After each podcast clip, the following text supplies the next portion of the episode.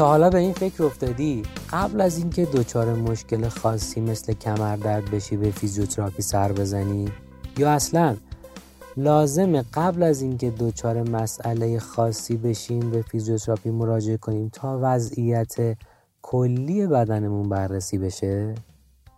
تو این برهه زمان که با پیشرفت پرسرعت تکنولوژی فعالیت بدنی ما به شدت کاهش پیدا کرده به طوری که حتی خیلی از ما ممکنه ناخونامون رو خودمون کوتاه نکنیم و اطرافمون پر باشه از آدمایی که یا کمرشون درد می‌کنه یا گردن درد دارن یا زانو درد دارن یا یا یا. فکر کردم اگه با یک فیزیوتراپیست صحبت کنم می‌تونه برای هممون مفید باشه. من حسن موسوی هستم. و شما دارید به یازدهمین قسمت پادکست زیتمه گوش می‌دید که در آذر 1400 منتشر میشه.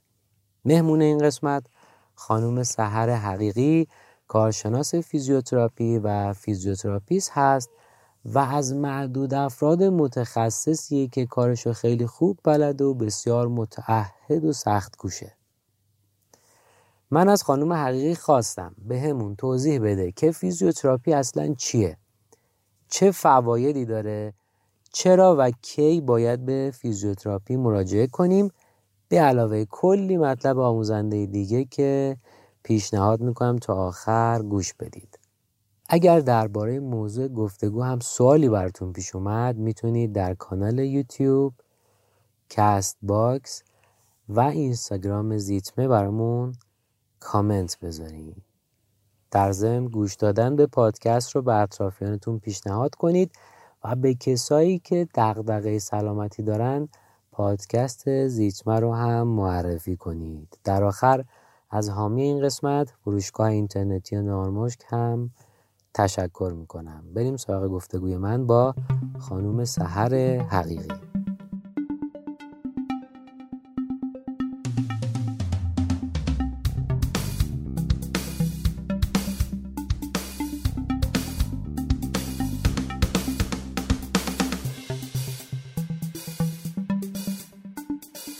خب سلام خانم سهر حقیقی خیلی ممنون از اینکه دعوت منو پذیرفتین و اومدین به این قسمت از پادکست زیتمه. سلام عرض می‌کنم خدمت شما و همه شنونده هاتون. ممنونم که دعوت هم کردید خواهش می‌کنم. من از اون موقع که شما به من نیدل زدی فرار کردم دیگه ندیدم. از اثرات اولیه نیدل اثرات دراز مدتش نیست چون معمولا باعث میشه که برگرد آره نه بخواستم که با یک کمی شوخی شروع بکنم. خب این که اصلا فیزیوتراپی چیه؟ میشه اینو به ما بگی؟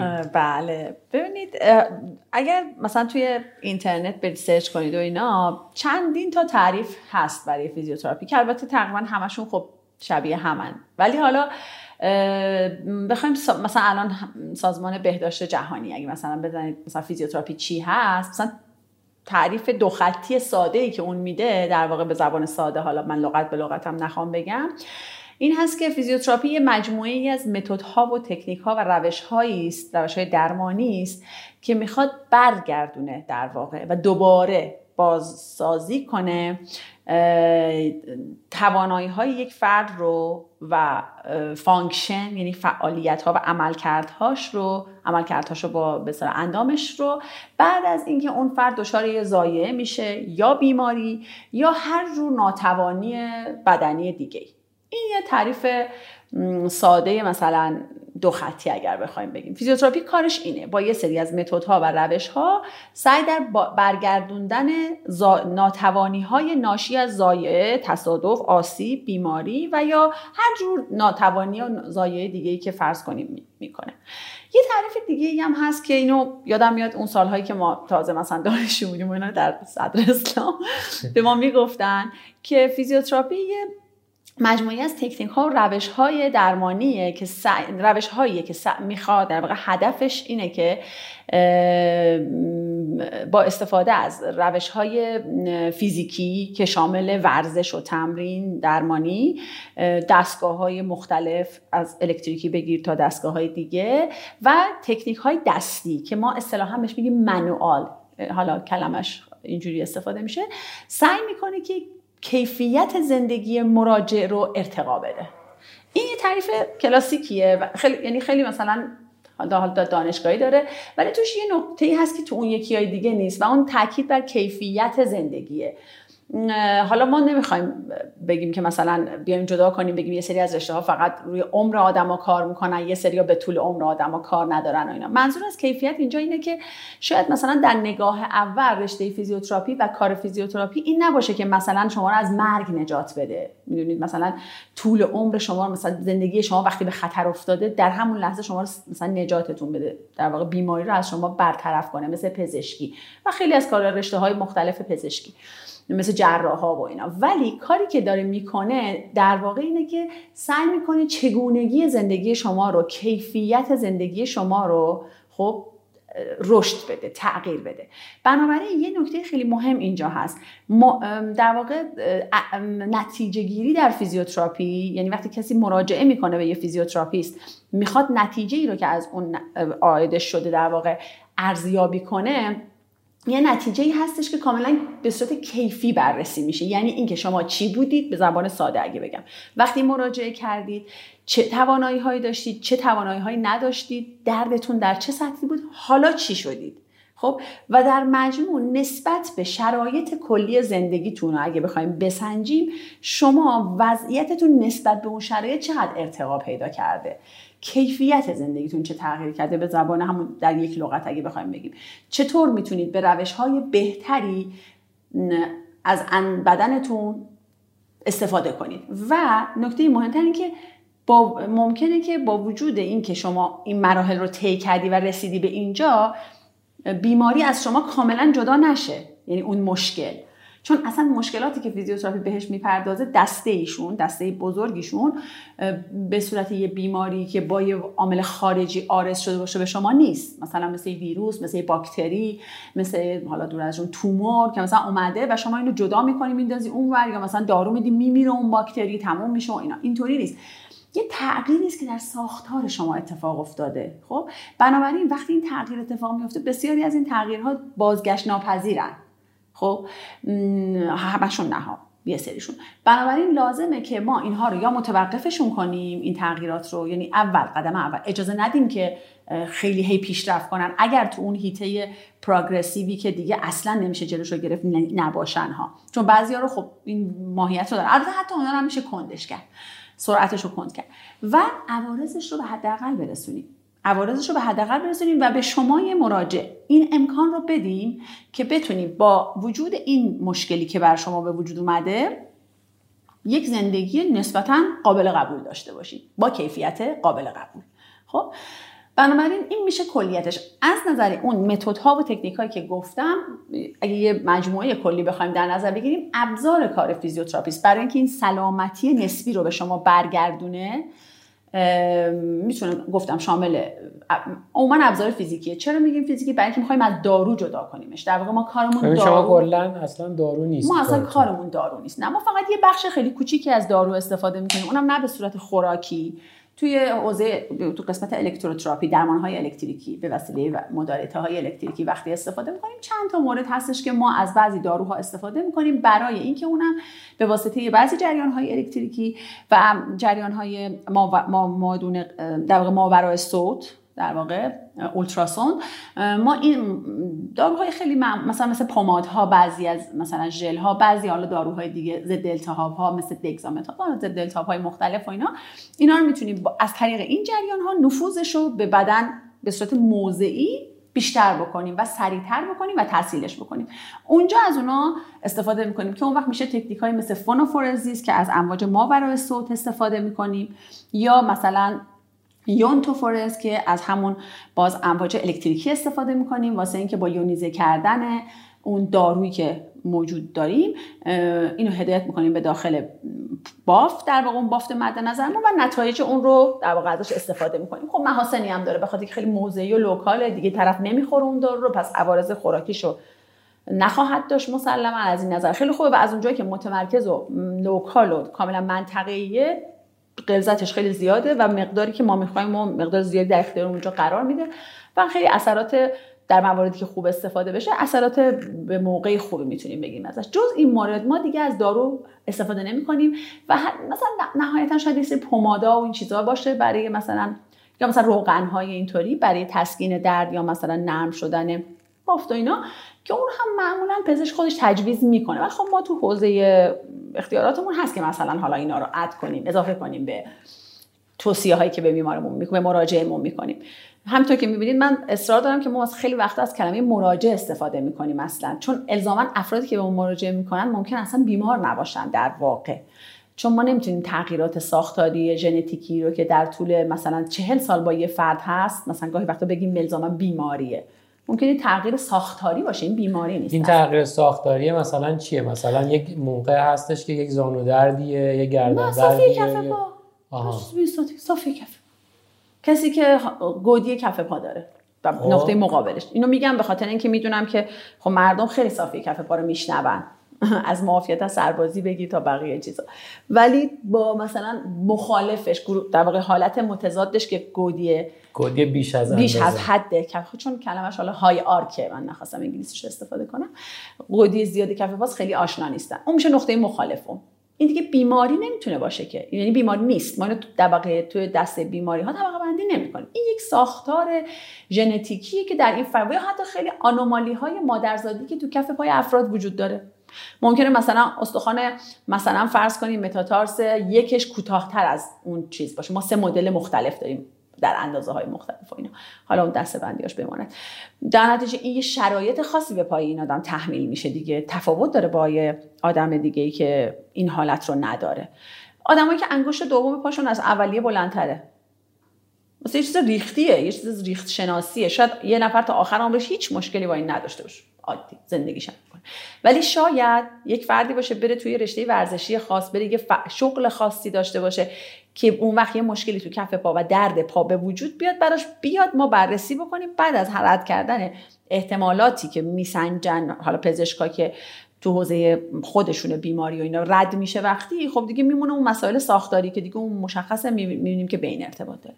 یا مثلا شما فرض کنید که همین مثلا hypermobility syndrome که من اون دفعه هم خیلی توی لایومون اگه دوستان دیده باشن اشاره کردم. که اصلا اسمش روشه دیگه؟ syndrome دیگه یعنی بیماری نیست نشانگانه. مجموعه سری علائم و نشانه هاست. یه افرادی هستن که یه شلی هایی بدنشون نسبت به range نرمال میزان نرمالی که ما تعیین می‌کنیم انعطاف پذیری و اینای بیشتری داره. داربست های کلاژینی بدن اونها شلتره و در نتیجه اینا دامنه حرکتی مفاصلشون بیشتره. از یعنی سفتی ندارن و خیلی هم منعطفن. خب این تو ریسک یه سری از چیزها هستن همیشه. ممکنه به خاطر اون دچار مسئله شده باشن به ما رجوع کنن. ما دیگه اینو نمی‌تونیم بگیم بیماری. این در واقع یه جور syndromeه. منظور از اون مواردی که در واقع الزاما بیماری نیست و یک جور تغییر ساختاری ایناست. یکیش که پس بنابراین این چیزای ابزارهای فیزیوتراپی رو که می‌گفتیم یکی همون ورزش و exercise و در واقع تمرین درمانی هست. یه بخشش همون بخش الکتروتراپی ماست که خیلی مردم ما رو به اون می‌شناسن متاسفانه. البته الان خیلی بهتر شده تو این چند سال اخیر. که بخش خیلی بخش کوچیکی از کل رشته فیزیوتراپی و دانش فیزیوتراپی خب شاید مثلا تو سالهای گذشته تمرین بخش کمتری از بله کار همکارای شما بوده بیشتر اکتفا می‌کردن روی چون بله. آره میشنویم دیگه بله. من رفتم فقط به هم لیزر زده چون نور بله. زده همین الان هم به خاطر حالا روی کردهای غلطی که توی سیستم بهداشت و درمان ما وجود داره حالا این دیگه یه خورده جزئی تر تو حوزه فیزیوتراپی. از اون بالا حالا ما کاری نداریم. توی سیستم طبقه بندی که بشه بیاد بیرنسه به ما تو خود بخشی که مربوط به ما هست این اشکالات ساختاری وجود داره. سیاست گذاری های مثلا سیستم جوریه که تعرفه گذاری ها به طوری انجام میشه که باز فیزیوتراپیست ها رو سوق میده به سمتی که از دستگاه استفاده بکنن. مگر اونهایی که حالا نمی‌خوام کلمه وجدان و اخلاق و اینجا استفاده کنم چون یه خورده کلی میشه. نمیشه به همین راحتی یه آدم بی اخلاق فرض کرد. ولی خب به هر حال خیلی هم باید علاقه مند باشی به اون بخش دیگه رشته فیزیوتراپی که بخش تمرین درمانی و manual و اینا هست. مهارتش رو داشته باشی قدرت بدنیش رو داشته باشی وقتش رو بخوای بذاری و بعد و از این راه بیشتر که راه درست تریه برای در مشکل حل کردن مشکلات مراجعت بری. و خب وقتی تعرفه گذاری غلط انجام میشه یک دفعه به طور ناخودآگاه نظام ارزش گذاری میره به سمت دستگاه ها خب در اینا در حاشیه قرار می‌گیرن. خب شما باید چیکار کنی؟ این بیاد بالا. باید اثباتش کنی. یعنی زحمت اثبات کردنش هم میفته میفته به عهده تراپیست. خب تراپیست لازم نیست برای اثبات لیزر حرف بزنه لیزر دیگه گذاشتم خوب نشد تمام شد.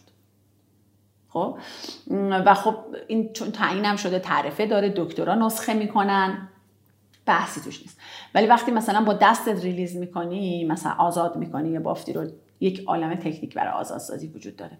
یا مثلا mobilize می‌کنی مثلا کارهای اینطوری می‌کنی یا مثلا ورزش میدی اگر جواب نگیره خب میگه خب چیکار کرد؟ مثلا ببخشید میگم یه خود ماساژ مالید ماساژ داد خوب نشد دیگه. خب چرا کاری که دکتر گفت رو نمی‌کنی؟ خیلی وقتا هنوز که هنوز نسخه دکترای ما رو می‌بینید اثری از منوال تراپی و اگزرسایز توش نیست.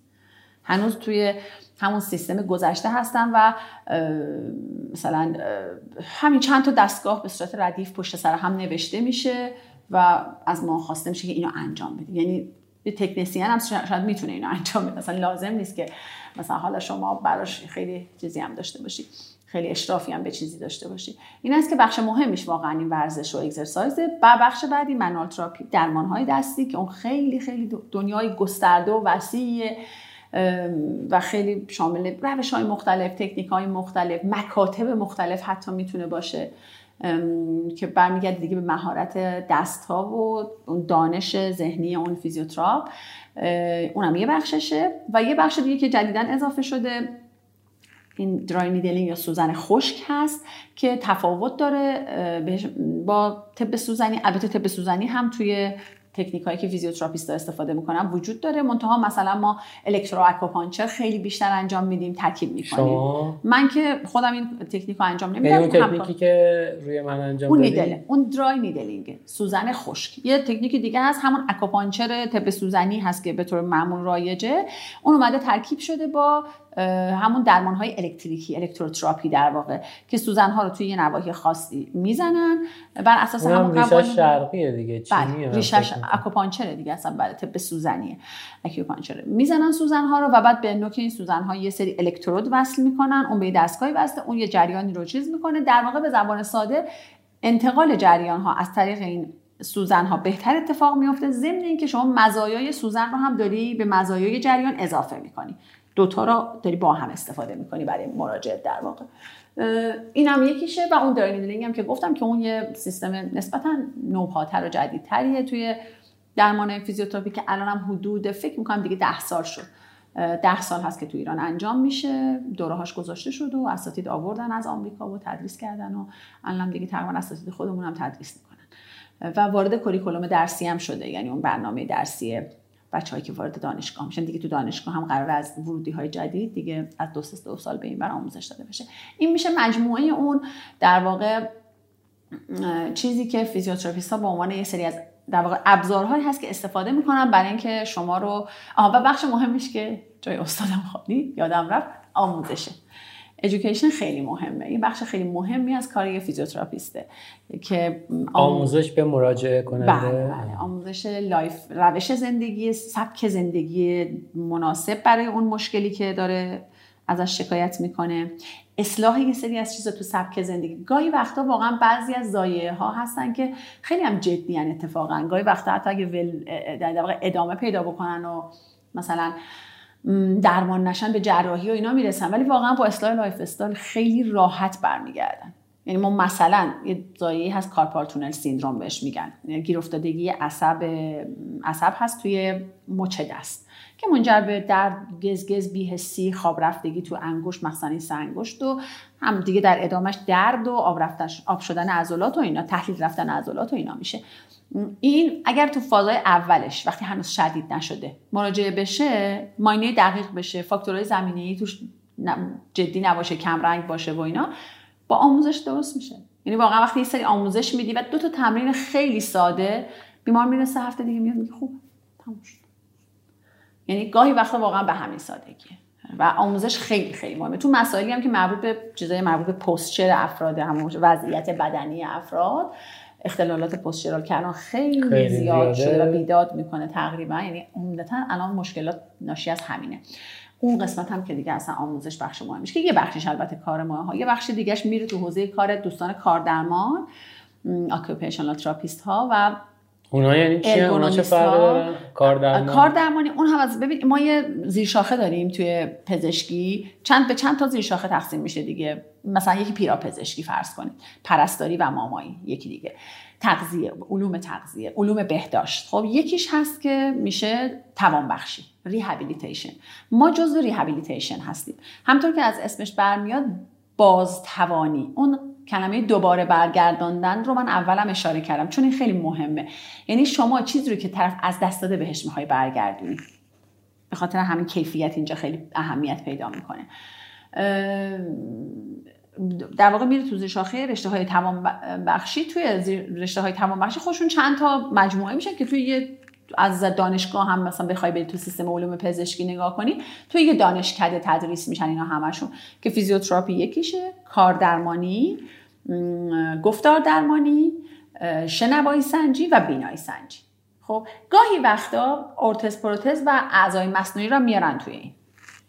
خب آخه چون روی خود اختلاف نظر است بعضی میگن اون مهندسیه و حالا کاری به این نداریم ولی تو ایران اینجوریه. این یعنی ارتز پروتز و اعضای مصنوعی هم توی همین زیر مجموعه است.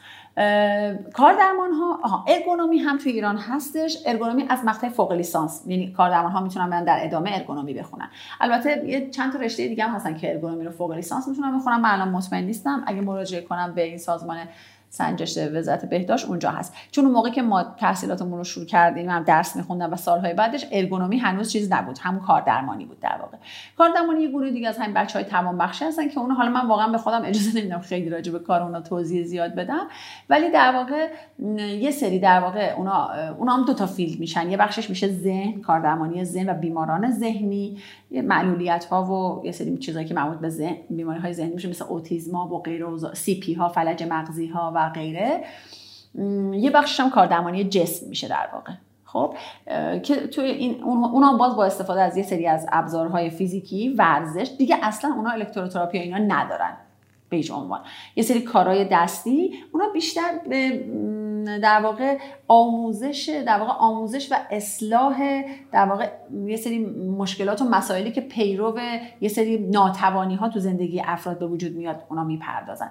میگم حالا من بیشتر از این البته تو حوزه زن کم و CP و اینا باشه خیلی خیلی اونا یعنی کارشون خیلی گسترده و وسیعه. که مثلا توی در واقع در خیلی دراز مدت تر میشه کار اونا با مراجع فرض اصلا گاهی وقتا یه افرادی هستن که سالهای سال تحت نظر کاردرمان هستن جلساتشون فاصله میفته ولی دارن. برای اینکه توی سب... در واقع زندگی روزمرهشون تواناییاشون به واسطه کمک هایی که اونا می‌کنن آموزش هایی که اونا میدن ارتقا پیدا می‌کنه. حالا یک بخشش معلولیت ها هستن یا نه آدمایی هستن. مثلا ضایعات نخاعی رو کاردرمان ها بسیار مثلا بخش بزرگی از کارشونه در کنار ما با هم کار می‌کنیم از یه جایی به بعد به خصوص. بعد اونا کمتر به حوزه بیماری به معنایی که مثلا بیماری های ارتوپدی به معنایی که ما سر کار داریم کار دارن. مثلا مثال ساده اگه بزنم یه کمردردی مثلا اگه بیاد پیش یه فیزیوتراپیست کمردردش خوب بشه به یه حد قابل قبولی برسه ورزش ها و exercise ش همه تکمیل بشه. حالا واسه اینکه توی زندگی روزمرش توی کارش شغلش چه جوری زندگی کنه چه کار کنه صندلیش چی باشه نمی‌دونم وسایل زندگیش چی باشه کفشش رو چجوری مثلا انتخاب کنه تختش چطوری باشه و غیره و غیره مشاوره هایی باید بگیره که تو کار کار درمانه. آره یه بخشم که اونا مراجعه می‌کنن به دفاتر و شک... یعنی تو حوزه کارهای بزرگ مثل شرکت های خیلی بزرگ یا حتی کوچیک فرق نمی‌کنه. مثلا تو کشور خارج از غیر ایران که خیلی سیستم های درمانی خوبی مثلا اگه داشته باشن که اکثر مثلا کشورهای اروپایی اینجوری هستن. کانادا هم فکر می‌کنم اینطوریه. مثلا اتریش رو من سراغ دارم که اینطوریه. مثلا هر سالی فرض فرض کنید نمی‌دونم عددش دقیقا چقدر فرضی میگم. مثلا دو بار سه بار یه کاردرمان میاد نظارت کامل می‌کنه. یه ارگونومیست میاد نظارت کامل می‌کنه و مطابقت میده. ابزار و وسایل و این چیزایی که تو اون محیط کاری وجود داره با شرایط بدنی کارمندا حالا می‌خواد کارخونه باشه می‌خواد یه دفتر کار مثلا تو حوزه مثلا اینترنت و این چیزا باشه کار کامپیوتری باشه. می‌خواد اصلا یه کارخونه مثلا یه مثلا یه کارگاه ساختمانی باشه اصلا. اینا وظیفه دارن که استانداردهای کاردرمانی رو یعنی اون کاردرمانه باید تایید کنه استانداردهای لازم رو که باید اینا انجام بدن. یه بخشی از کارشون هم این میشه. میگم حالا باز خیلی فرق می‌کنه. فرق فیزیوتراپی با ارتوپدی چیه؟ ببین اون ارتوپدی آره خیلی فرق دارن. ارتوپدی که ارتوپدی در واقع یه تخصصه. یه تخصصی هست که در ادامه پزشکی عمومی حاصل میشه در واقع. شما پزشک عمومی هستی بعد از پزشکی عمومی میری تخصص در واقع در یه حوزه ای که یه خورده جزئی تر بشه بیماری ها و وقتی جزئی تر بشه focus روش بیشتر میشه دیگه. هدف از تخصص ها در واقع اینه دیگه. چون بالاخره بدن انسان خیلی بزرگ وسیع در واقع حوزه وسیعه با اینکه اندازش خیلی چیزه ولی جهان بزرگیه دیگه. و بیماری ها انواع اقسام مختلف داره حوزه های مختلف داره. خب اکسپرت شدن تو همه اینا در جهان امروز انگار مثل گذشته نبوده که مثلا یه حکیم داشته باشن که همه کار می‌کنه البته حکیم های گذشته که ریاضیدان و منجم و شاعرم بودن علاوه بر پزشک. ولی دیگه اومدن اینو هی جزئی جزئیش کردن. یکی از اون تخصصهایی که آمد که مربوط بخش استخوان و مفاصل و بیماری های استخوان و مفاصل میشه ارتوپدها بودن. یه ارتوپد یک جراحه و یک پزشکه که به بیماری های ارتوپدی و شکستگی ها آسیب دیدگی ها به اونا در واقع اونا رو می‌پردازه بهشون در واقع اونا رو handle می‌کنه و اینا. بعد از اینکه به خصوص تو حوزه بیماری ها یه سری بیماری ها هستن که اول خب ارتوپد تشخیص میدن. نه اینکه فیزیوتراپیست نمی‌تونه تشخیص بده نه ولی این تقسیم کار انجام شده. متوجه میشید؟ مثلا اینکه شما مثلا مثال خوب بزنم که مثال واضحی باشه. مثلا مثلا دنده گردنی داری خب؟ دنده گردنی مثلا دنده گردنی دنده گردنی یعنی چی؟ یعنی زا... یه مهره های گردن شما هفت مهره داره گردن هر کسی. آخرین مهره همه مهره یه سری زواید ارز هر مهره دو تا زایده ارزی داره راست و چپ خب؟ دو تا زایده کوچولو انقدیه. تو بعضی از افراد این از همون چیزای مادرزادیه که گفتم. به صورت مادرزادی مهره هفتم گردنشون اون زائده ارزیش به جای اینکه مثلا یک کوچولو باشه بزرگتر میشه. به دلایلش هم نمی‌دونیم ناشناخته است. بزرگ میشه. حالا اینکه این چقدر بزرگ باشه دو طرفه باشه یه طرفه باشه اینا همه فرق می‌کنه. وقتی این بزرگ میشه اونجا زیر اون مهره وقتی که دنده ها شروع میشن به زبان ساده بخوام بگم یه سری شبکه یه شبکه عصبی اونجا وجود داره که تمام عروق و اعصاب و این چیزایی که می‌خواد بیاد توی اندام دست شما از اونجا عبور می‌کنه. خب وقتی این دنده این زایده بزرگتر از حد معمول باشه میره رو اونا فشار میاره. قرار نبوده اونجا باشه ولی الان اونجاست دیگه. میره رو اون فشار میاره و یه عامل مثل اینکه مثلا شما رو یه دونه شیلنگ آب و پاتو بذاری روش. خب آب تهش قطع میشه دیگه درسته؟ اینم هم همونطور. این فشاری که داره رو عصب میاره و گاهی وقتا رو عروق بستگی داره به موقعیت اون چیز باعث میشه که علائمی تو اندام شما دیده بشه مثل خواب رفتگی درد گزگز و مرمور و بیهستی و غیره. گاهی وقتا سرد شدن حالا اونی که دنده گردنی داره اول باید بره پیش یه کسی که همچین علائمی داره تو سیستم درمانی ما اول میره پیش ارتوپد جای دیگه دنیا هم تقریبا همینه. ببینید خیلی فرقی نمی‌کنه حالا بره پیش ارتوپد اول یا بره پیش ما خب؟ چون این چیزی که باید توسط ما قابل تشخیصه. ولی تو ایران اینجوری که اول میره پیش ارتوپد. چون مثلا از دیدگاه پزشکی باید یه سری بررسی های رو انجام بده. اون از دیدگاه پزشکی چون ببین خواب رفتگی دست و مثلا سرد شدن دست کبود شدن انگشت ها و اینا خب ممکن دلایل دیگه ای داشته باشه. ممکنه یه تومور اونجا باشه. خب این بررسی اینکه این تومور هست یا دنده گردنیه نیاز به یه سری دانش پزشکی هم داره به جز ارزیابی های معاینه های بیومکانیک فیزیوتراپی. اون پزشک مثلا حالا MRI عکس معمولا اول. عکس و بعدم MRI تجویز می‌کنه و اون چیزایی که خودش باید اوکی بکنه رو بررسی بکنه رو بررسی می‌کنه. وقتی به نتیجه رسید که این دنده گردنیه خب قدم بعدی ارجاع دادن به فیزیوتراپه دیگه فیزیوتراپ می‌دونه با این چی کار کنه. مگر دنده گردنی انقدر بزرگ باشه و انقدر علائم دیگه حاد شده باشه که دیگه case جراحی باشه. خب و گاهی وقتا میفرسته پیش فیزیوتراپ نه برای این بیماری برای خیلی ضایعات دیگه. میاد پیش فیزیوتراپ فیزیوتراپ کاری که باید می‌کنه رو می‌کنه. نتیجه که باید حاصل نمیشه دوباره برمیگرده میره تو field جراحی. و این مسیر رو باید طی کنن ها دوستان بعضی وقتا خوششون نمیاد ولی خب اینطوریه. چون اون جراح هم نمی‌تونه به همین راحتی شما رو ببره تصمیم به عمل بگیره. دوست داره که روش های محافظ کارانه تر رو چون فیزیوتراپی جزو روش های کانزرواتیو و محافظ کارانه محسوب میشه که با آسیب کمتری هست استفاده کنه امتحان کنه. وقتی نتیجه نداد بره برای یه عملی که یه خورده وسیع تره هزینه برتره شما رو درگیرتر می‌کنه. این مثلا به عنوان مثال. بیماری ها رو میگم مثلا بیماری های دیگه هم هستن حالا تو حوزه ارتوپدی تومورهای استخوانی یا همین شکستگی یا وقتی یک کسی دچار شکستگی میشه حالا از هر نوع شکستگی باشه. management این با یه ارتوپده که اینو مثلا مدیریتش با ارتوپده که مثلا عکسش رو بگیره اول که تشخیص عکس رو بده و بعد بفرسته برای عکس و شکستگی رو بفهمه. حالا شکستگی لازم به جراحی داره نداره. چجوریه؟ تو حوزه جراحی هر چی هست متعلق یعنی مربوط به ارتوپد ارتوپد باید انجام بده. اما وقتی میاد تو حوزه درد و مشکلات و محدودیت های حرکتی دیگه مربوط به ما میشه. مثلا پارگی کامل تاندون شانه فرض کنیم. به یه دلیلی مثلا یه فردی حادثه ای می‌بینه. تو اون حادثه تاندون شونش کاملا پاره میشه. وقتی این کامل پاره میشه خب حالا ارتوپد یه بررسی می‌کنه. یکی از که میگه فوری برو جراحی کن. بستگی داره. حالا بعضی از ارتوپد اختلاف نظرم هست. می‌دونید دیگه تو حوزه درمان همیشه این اختلاف صلاحیت تا یه حدی وجود داره. یه مثلا پزشکی هست که میگه نه با توجه به شرایطی که من دارم می‌بینم دو تا تاندونت مثلا پارگی داره اون یکی نداره. شما ممکنه با بقیهش بتونی به زندگی ادامه بدی. برو فیزیوتراپی. فیزیوتراپی بررسی می‌کنه میگه اوکیه مثلا با ارزیابیایی که من کردم می‌بینم که می‌تونم اینو برسونم به یه جایی. حالا بذاریم امتحان کنیم. میایم شروع می‌کنیم به کار کردن. وقتی می‌بینیم نتیجه خوب نت... در واقع حاصل شد جراحی کنسل میشه. این مثال خیلی ساده ای بود که زدم. این میشه ارتوپدی که کاملا مت ولی اینم بگم که مراجعه مستقیم به فیزیوتراپیست هم یک چیزی که تو تمام دنیا اصلا وجود داره و اصلا رایجه.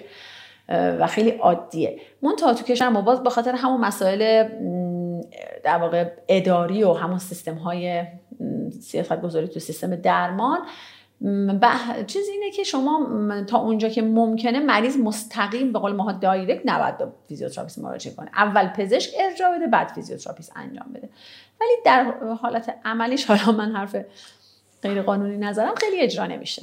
چون غیر ممکنه مثلا گاهی وقتا یعنی وقتی مریضی میاد از یه چیزی پیش فیزیوتراپی نتیجه می‌گیره و مثلا دفعه بعد هم دوباره ممکنه یه درد یه جای دیگهش داشته باشه که خیلی هم حالا درد جدی و وحشتناکی نباشه با حادثه هم همراه نبوده ممکنه دوباره به اون فیزیوتراپیست مراجعه بکنه. فیزیوتراپیست هم معایناتش رو می‌کنه اگه لازم باشه بدون خودش.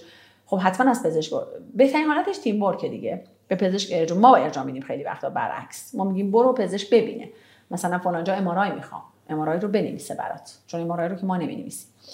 در ایران ما اجازه نداریم بنویسیم. البته در خارج از ایران هم X-ray می‌نویسن MRI نمی‌نویسن یا مثلا یه آزمایشی ممکنه باید بشی تو. اون آزمایش ها رو دکتر باید بریم ممکنه شما کمبود ویتامین د داری مثلا. اینو چک بکنه پزشک مثلا. اینا رو دیگه کار ما نیست. اون نتیجه به من ارجاع میده. حالت خیلی خوبش تیم ورکه. کار تیمی دو طرف با هم دیگه. من خودم یه مسئله داشتم. شما حالا در جریان دیگه. بله. ولی خب مثلا آخرش رسیدیم به اینجا که خب با فیزیوتراپی حل می‌شد دیگه. بله. آقا ما رفتیم ترسیدیم و این دکتر و اون دکتر و این عکس و اون عکس و ولی در آخر رسیدیم به اینکه با آره کارهای دستی و اینها انجام می‌شد. برای همین نمی‌دونم. یه نفری که مثلا مثل من مسئله پیدا می‌کنه اول باید مثلا این راهو بره. بعد به من مثلا یکی می‌گفت ویتامین دید کمه یکی می‌گفت نمی‌دونم تیرویده یکی می‌گفت پاراتیرویده. این مدل های مختلف. ببین برای اولا که خب از اون اولش که بخوای در نظر بگیری خب سیستم باید درست کار کنه. یعنی وقتی مهره ها درست چیده بشن در بعد از یه مدتی حالا در کوتاه مدت هم اگر نخوایم بگیم در دراز مدت بالاخره اینا میرن تو جای خودشون میافتن. همه چی میره خودش اتومات مسیر خودش رو طی می‌کنه. اما از اونجایی که در خب ما مراجعین زیادی داریم که از کشورهای مختلف دنیا میان پیش ما. حالا یا ایرانی هستن که مقیم اونجا هستن یا حتی خارجی مثلا مریض غیر ایرانی که حالا یا ایران کار می‌کنه شغلشه یه مدتی ایرانه. من داشتم زیاد داشتم. خب ما می‌بینیم که این مسائل تو سیستم درمان اکثر کشورهای دیگه هم هست. این نیست که اونجا بهشت باشه هیچ مشکلی وجود نداشته باشه.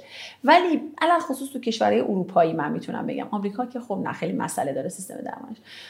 خودشون هم می‌دونن میگن یعنی. تو سیستم اروپا این به بر اساس گایدلاین عمل کردن راهنماها بر اساس راهنماها عمل کردن و قدم به قدم مراحل رو طی کردن معمولا خیلی انجام میشه. خیلی درست. حالا گاهی وقتا به نظر ما ایرانی خیلی کنده. نمی‌دونم شاید واقعا واسه یه کسی که خودش اونجا زندگی می‌کنه خودشون معترض نباشن به این سیستم چون با اون سیستم از کودکی بار اومدن. ببینید بهداشت و درمان یک چیزی نیست که خلق و ساعه در یه ساعتی شما بهش در زندگیت نیاز. مثلا شما هفتاد سال می‌خوای عمر کنی فرض کن. مثلا بگیم ما پنج بار به این موضوع نیاز داریم به پزشک و دیگه نیاز داریم خدافظ من رفتم. اصلا این دیدگاه غلطه. به خاطر همین در همه جای دنیا چیز به پزشک خانواده مطرح شده. خب یعنی میگه ببین نیاز هست شما با این آدم در ارتباط مداوم باشی. نه که همش بری ببینیش همین کنار اون ترکیه هست دیگه. آفرین نه که هی بری ببینی اونو visit بدی همچین چیزی نیست اصلا. نه اون document و پرونده شما رو اون داره. برای اینکه واقعا خیلی از چیزها رو اصلا آقای موسوی نباید دست داد ببین اون گردن شما رو اون مهره بود اونجا اون یه دونه روی استخون بالای سر حالا شما یه برجستگی در اومده بود. اون کار اون مشکلی نداره. اصلا کاری به کار شما نداشت که. اون به حال به هر دلیلی هم به وجود اومده بماند. خب ولی دلیلش هم دلیل مهمی نبود. یا مثلا همون صافی کف پا که گفتم با یه کفش حله مشکلش تمام میشه. به خاطر همینه که بهداشت و درمان مقوله ای هست که در تمام زندگی یه آدم به صورت سیستمی و مداوم باید وجود داشته باشه. به همین صورت هم فیزیوتراپیستش. خب خیلی وقتا می‌بینید این خانمایی که خانمای آقایان همکارای ما تو این برنامه ماهواره شاید دوستان الان زیاد می‌بینن. مثلا همین دکتر فاطمه رضایی. از خوبای فیزیوتراپی انگلیسه. ایشون هر وقت که می‌خواد مثلا توصیه کنه میگه اگر خواستید این ورزش رو انجام بدید با فیزیوتون با فیزیوتون صحبت کنید آره ببین یعنی داشتن یه فیزیوتراپیست و آشنا بودن با یه فیزیوتراپیست یه چیز خیلی عجیب و غیر مثلا مثلا خیلی دوری از ذهن نباید باشه چون با فعالیت های روزمره بدن شما در ارتباطه. و اتفاقا ها اگر واقعا در جایگاه خوبی از نظر دانش و آموزش و اینا قرار گرفته باشن آدم های بسیار خوبی هستن برای ردیابی درد اتفاقا به خصوص دردهایی که مربوط به سیستم اسکلتی عضلانی باشه. خیلی یعنی یکی از چیزایی که به ما یاد میدن اینه ما تو ارزیابی و معایناتمون یاد می‌گیریم درد رو ردیابی کنیم. و اتفاقا وقتی به جایی برسیم که بفهمیم که این دیگه یه جاییه که باید یه بررسی دیگه بزرگتری بشه سریعا ارجاع بدیم. خب این که میگید وقتی مسئله پیش میاد آدم باید پیش کی بره؟ الان اگه من بگم پیش فیزیو برید خب یه حرفی زدم اولا خلاف قانون کشوره. قانون منظورم که وقتی اتفاقی بیفته ها تا وقتی اتفاق نیفته که همه چی گل بلبله. وقتی خدای نکرده که اتفاقی افتاد. اون وقت من باید ببینم که تو حوزه چیزی که بهم اجازه دادن کار کردم یا خارج از اون حوزه کار کردم. باید پاسخگو باشم دیگه. این این میشه. اگر بگم برو پیش ارتوپد خب می‌دونم که متاسفانه الان خیلی دیدگاه مثلا جراحی باب شده در میان ارتوپدها. نمی‌دونم چرا. نمیگم خلافش نداریم. ما بسیار ارتوپدهایی هستن که انقدر با مسئولیت و درست و علمی پیگیری می‌کنن مریض رو که اینطوری نیستن که تا دیدن بگم برو عمل. این هم نیست که ما بگیم همه ارتوپدها خدای نکرده. اصلا ما در جایگاهی نیستیم که بگیم اونا اشتباه تشخیص دادن. نه. ولی بوده مواردی که مثلا ارتوپد گفته همین مثلا باید حتما جراحی کنی راه دیگه ای نداره ولی اومده با فیزیوتراپی بگه نتیجه قابل قبولی رسیده و الان خوبه. بنابراین من باز توصیم اینه که اگر بخواید عاقلانش رو در نظر بگیرید من باز میگم اگر در صورتی که دردی که بش... یعنی مشکل یا دردی که عارض شده شده به شما در حوزه ای هست که قبلا به خاطرش فیزیوتراپی رفتید یا قبلا با فیزیوتراپی در ارتباط بودید که دردهای اسکلتی عضلانیتون رو ازش نتیجه خوبی گرفتید می‌بینید که با شما در ارتباط پرونده شما رو داره و آدمی که بررسی می‌کنه و اینا خب بعد نیست اول به اون مراجعه کنید چون اون ارجاع خواهد داد حتما به پزشک. اما در غیر این صورت توصیه عاقلانه و منطقی. برای سیستم درمان ما باز مراجعه کردن به پزشک در محلی اول. مخصوصا اگر دردی باشه که خیلی خب آزاردهنده و زیاد باشه. و خب و حتما از پزشک راجع به فیزیوتراپی بپرسید. حداقل یکی از سوالا مثلا این بودش که از اینکه افراد سالم به نظر شما باید به فیزیوتراپی مراجعه بکنن یا نه. من فکر من حالا قبل از اینکه شما جواب درستش رو بدین شاید حالا نمی‌دونم نظرم اشتباه باشه. ولی فکر می‌کنم که خیلی از چیزا شناخته نشده یا جا نیفتاده برای ما بله. حالا جاهای دیگر نمی‌دونم اینجا حداقل که این شکلی یعنی کاش که مثلا فیزیوتراپی رو برای ما تعریف می‌کردن از نمی‌دونم از یه دوران بله, بله. قدیمی تر یه دورانی که ما کم سنتر بودیم و مراجعه می‌کردیم مرتب بله. می‌دونی یه دفعه مثلا شما میشه 40 سال 45 سال یه آرزه داری اصلا خبرم نداری بعد کلی بله. درد کشیدی کلی اتفاق افتاده یه سری کارا نتونستی بکنی. و و و و. یه دفعه رسیدی مثلا می‌بینی که کاش که مثلا من 10 سال پیش 15 سال پیش رفته این مسئله رو 15 سال با خودم حمله می‌کردم این میره تو اون حوزه‌ای که مربوط به سیستم آموزش هست دیگه. ما من دبیرستان تجربی بچه‌هایی که میرن فیزیوتراپی می‌خونن تو ایران تجربی دبیرستانشون دیگه رشته تجربی هستن. در واقع مدرسه که همین دبیرستان بودم کلاس اول دبیرستان که ما بودیم ما نظام جدید بودیم کتاب نظام قدیم من ندیدم ببینم این توش هست یا نه. ما زیست شناسی داشتیم به اسم زیست بهداشت و محیط. یه کلاس دوم دبیرستان شاید بودیم. دقیقا نمی‌دونم. پیر شدم. یه کتاب یه زیست شناسی هست به اسم زیست شناسی بهداشت و محیط. اون زیست شناسی زیست شناسی عمومی محسوب میشه و یه کتابی بود که من اون موقع اون موقع که اینطور بود. فکر کنم حالا الان نمی‌دونم تغییر تحولای عجیبی تو سیستم آموزش اتفاق افتاد من خبر ندارم.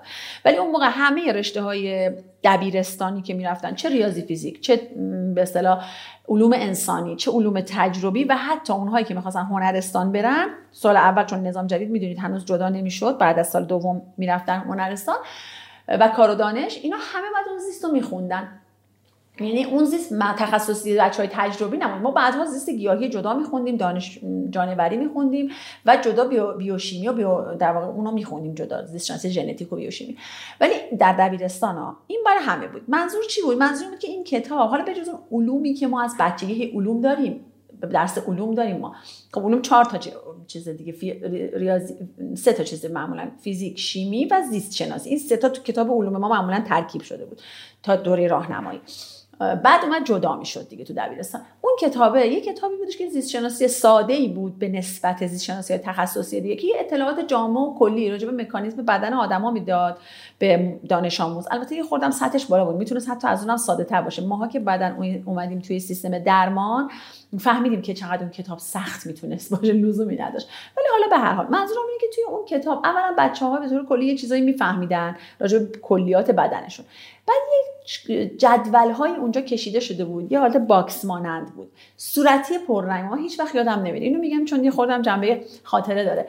این box ها توی هر فصلی دو تا سه تا ازش بود. بعد همیشه می‌گفتن از اینا سوال نمیاد اینا واسه خودتونه. اولا چقدر بده این حرف؟ به خاطر اینکه باعث می‌شد که خب بچه‌ها نمی‌رفتن بخونن. اما ما از اونجا که یه معلم زیستشناسی بسیار انسان شرا... دوست داشتنی داشتیم که هر جا هست امیدوارم به سلامت باشه. خانم اکرم اسمشم میگم. ایشون اتفاقا می‌گفت اونا رو بخونیم. ولی نه برای امتحانا خودش وقتی که درسش رو می‌داد تموم می‌شد اونو برامون می‌گفت خب بچه بریم سراغ این. چون اون توی مطلب زیست شناسی عمومی داشت. یه سری از چیزهایی که اونجا بود در مورد مشاغل بود. خب. مثلا من یادم نیست ولی. نمی‌دونم. شاید به خاطر همین بوده که نخوندیش هیچ وقتی چون رشتم تجربی نبوده دیگه. و من چون رشتم تجربی بود خب ما میخوندیم. چون می‌گفتیم تست کنکور از اون زیر نویسا میاد. خب ما دیگه مثلا لای درز کتابم اینجاش هم میخوندیم. شاید یه چیزی اینجا باشه تست بدن ازش مثلا. مثلا ما زیست شناسی رو باید بالای 70 80 درصد می‌زدیم دیگه. اصلا این شوخی نداشت دیگه. بعد اونا اینجوری مثلا علوم آزمایشگاهی. یه کسی که علوم آزمایشگاه می‌خونه کیه؟ کجا کار می‌کنه؟ شغلش چیه؟ با چیا در به زبان ساده در مثلا ده خط اینو گفته بود. اعضای مصنوعی. ارتوپدی فیزیوتراپی کار درمانی. و خدا شاید همه رو توضیح داده بود؟ آره برای هر برای هر درس برای هر شغلی یه انقدی گذاشته بود. کوچولو. من اولین بار فیزیوتراپی رو اونجا دیدم. و گفتم خانم اکرم این چه رشته ایه و چون ایشون دید علاقه مندم خب منم شاگرد خوبه کلاس بودم گفت خب بشین توضیح بدم بردم از حسن تصادف پسرش هم تازه دستش شکسته بود رفته بود فیزیوتراپی آرنج اینطوری برده بود فیزیوتراپی اینطوری تحویل داده بود. بعد از مثلا ده جلسه و خود خانم اکرم هم خیلی راضی بود از فیزیوتراپی که انجام شده بود. چیزی که به من بر من توضیح داده شد به عنوان یه بچه 16 17 ساله زندگی منو مسیرش رو تغییر داد یه جورایی خب؟ و من علاقه من شدم با توجه به چیزی که به پزشکی هم علاقه من شد بودم و رفتم مثلا این رشته رو انتخاب کردم و اولین انتخابم هم قبول شد. یعنی من توی در واقع کنکور اولین انتخابم این رشته بود. حتی به بعدی دیگه نرسید. همینا قبول شد. می‌خوام بگم آموزش انقدر مهمه و شما اگه می‌خوای یه چیزی رو در سیستم جامعه ای خب جا بندازید تخصص من نیست دیگه. ولی باید این آموزش این که آقا خانم فیزیوتراپی چیه؟ اینا دارن تو کلینیکاشون چیکار می‌کنن؟ مثلا با چی وسایلی دارن با شما کار می‌کنن؟ شما نه توقع باید از یه فیزیوتراپیست چی باشه؟ این باید تو سیستم آموزش هم مدرسه باشه هم توی رسانه باشه. به حال رسانه هایی که مردم بیشتر باشون سر کار دارن و اونجا یاد داده بشه و به تدریج این جا بیفته و توی سیستم درمان هم اون دومینوها درست چیده بشه که در واقع دومینوهایی که یه teamwork رو تعریف می‌کنه که شما باید به هم پاس بدید این مریضا رو. یعنی چاره جزئی نداریم. ما اینو تقسیم کردیم برای چی؟ جزئی کردیم. وگرنه خب یه دونه حکیم ابن سینا داشتیم. همه چیز رو می‌دید. تازه نویسنده و شاعر و فیلسوف هم بود. اضافه تر از شما بلد بود تازه چیزی. خب پس ما جزئیش کردیم واسه اینکه راحت باشه دیگه. ولی متاسفانه تو کشور ما سختتر شده. مریض هی در واقع هی پاس داده میشه. فقط هی داره جابجا میشه بین این آدم سرگردون. برای همین واقعا آموزش توی جامعه. و مثلا همون چیزی که گفتید ما از کجا باید به آدم سالم باید بره پیش فیزیوتراپ؟ ببین آدم سالم خیلی خوبه که بره پیش فیزیوتراپیست. بله. یعنی اصلا آدم سالم داری ببین همین دیگه. به خاطر همین گفتم مهم یعنی بیماری کسی هست که تا حالا کمر درد تجربه نکرده باشه ببین طبق گفته کتاب 70 درصد آدم ها 70 تا 75 درصد آدم ها حداقل یک بار کمر درد رو در زندگیشون تجربه می‌کنن. این دیگه آمار بالاییه دیگه. به خاطر همین میگم ما برای همین همه اینا رو بیماری نمیگیم همه رو.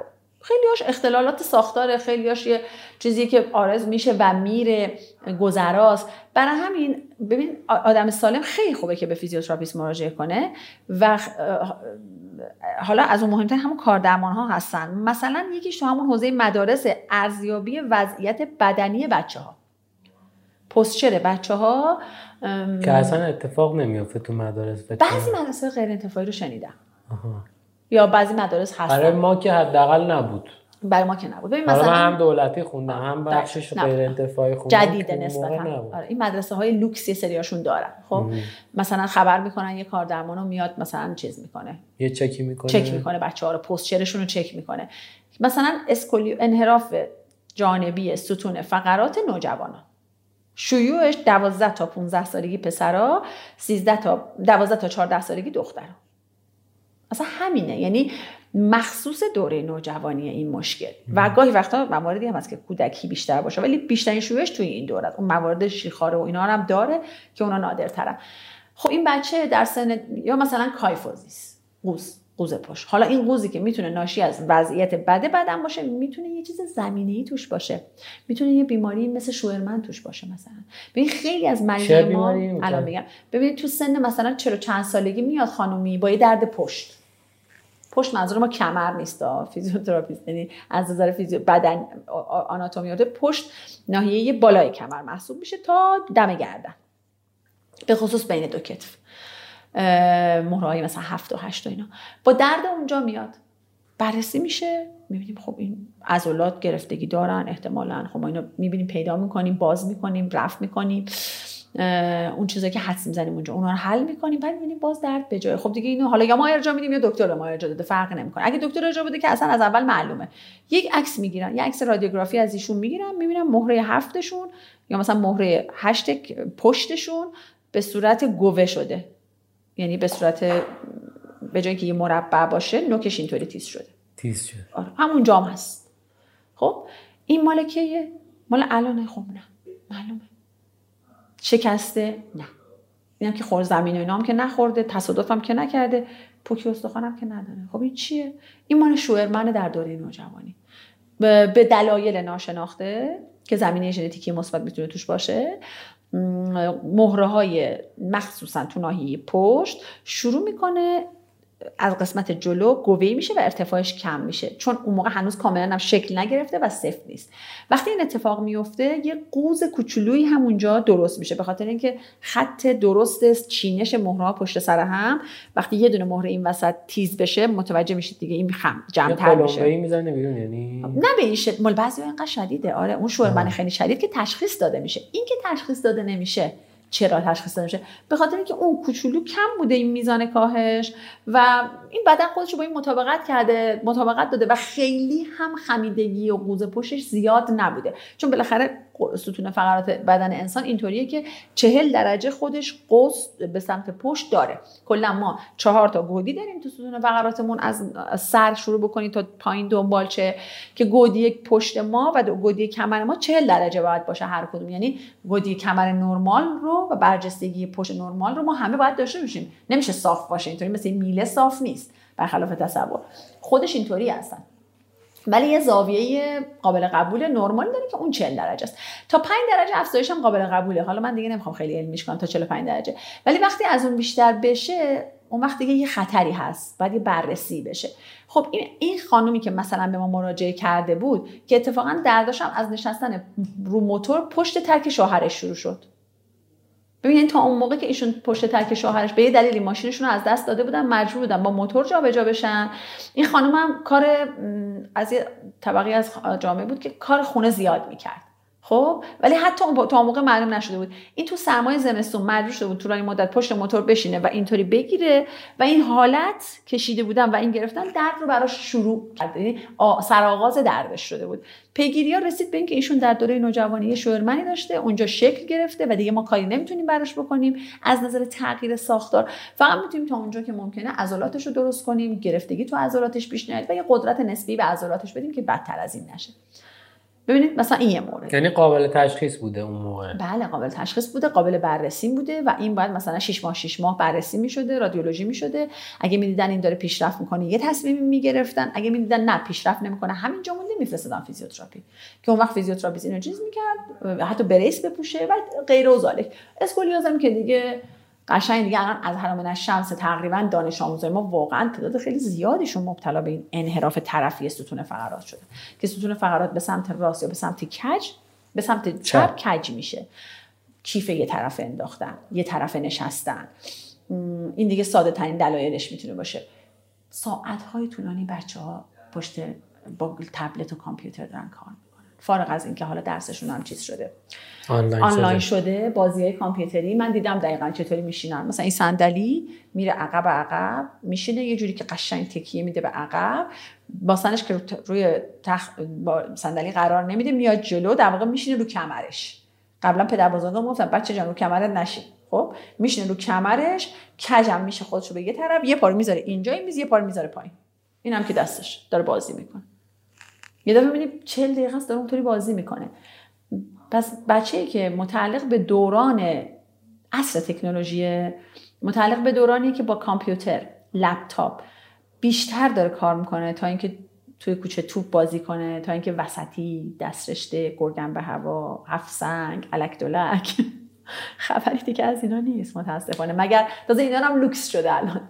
باید ببری یه مراکزی که اینجا مدرسه مهد کودک خاصه خب چیکار می‌کنید توی مهد کودک؟ با بچه ها گل بازی می‌کنیم یعنی برای گل بازی و هفت سنگ و الک دولک باید پول بدید.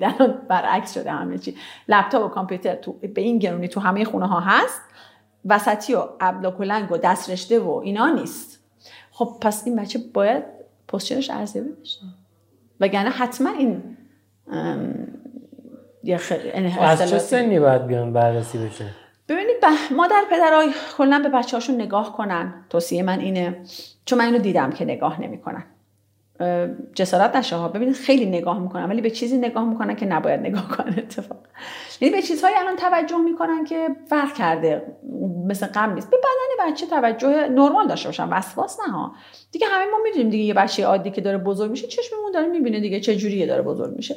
حالا به هر حال ضرری هم نداره. بالاخره هر بچه این متخصص اطفال داره دیگه. متخصص اطفال همه اینا رو به راحتی می‌تونه ببینه. اگه مادری احساس کرد یه چیزی از چشم متخصص اطفال دور مونده مثلا پای بچه من احساس می‌کنم یکیش بیشتر می‌ذاره رو زمین.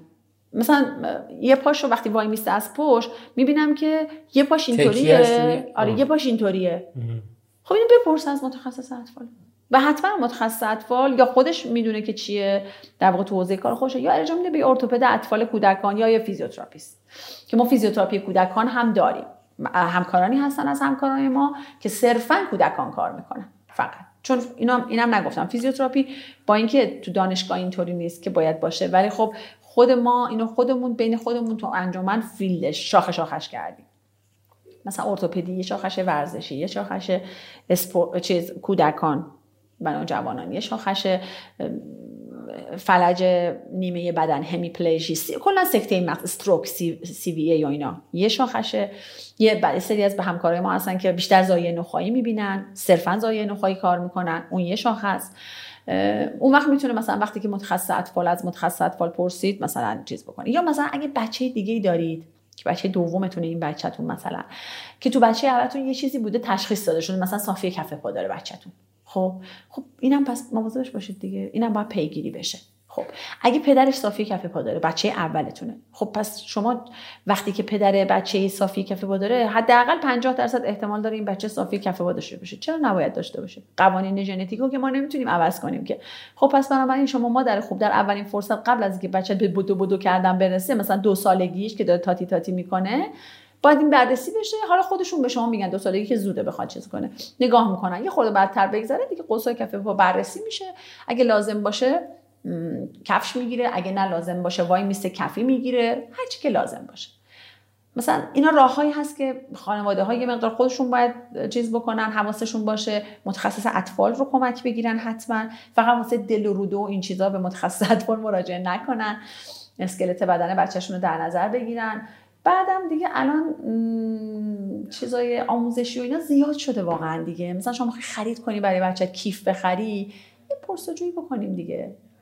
یه خوردش هم وقتی سیستم همه چی رو نمیاد در اختیار ما قرار بده خب یه خورده خودمون باید بریم دنبالش.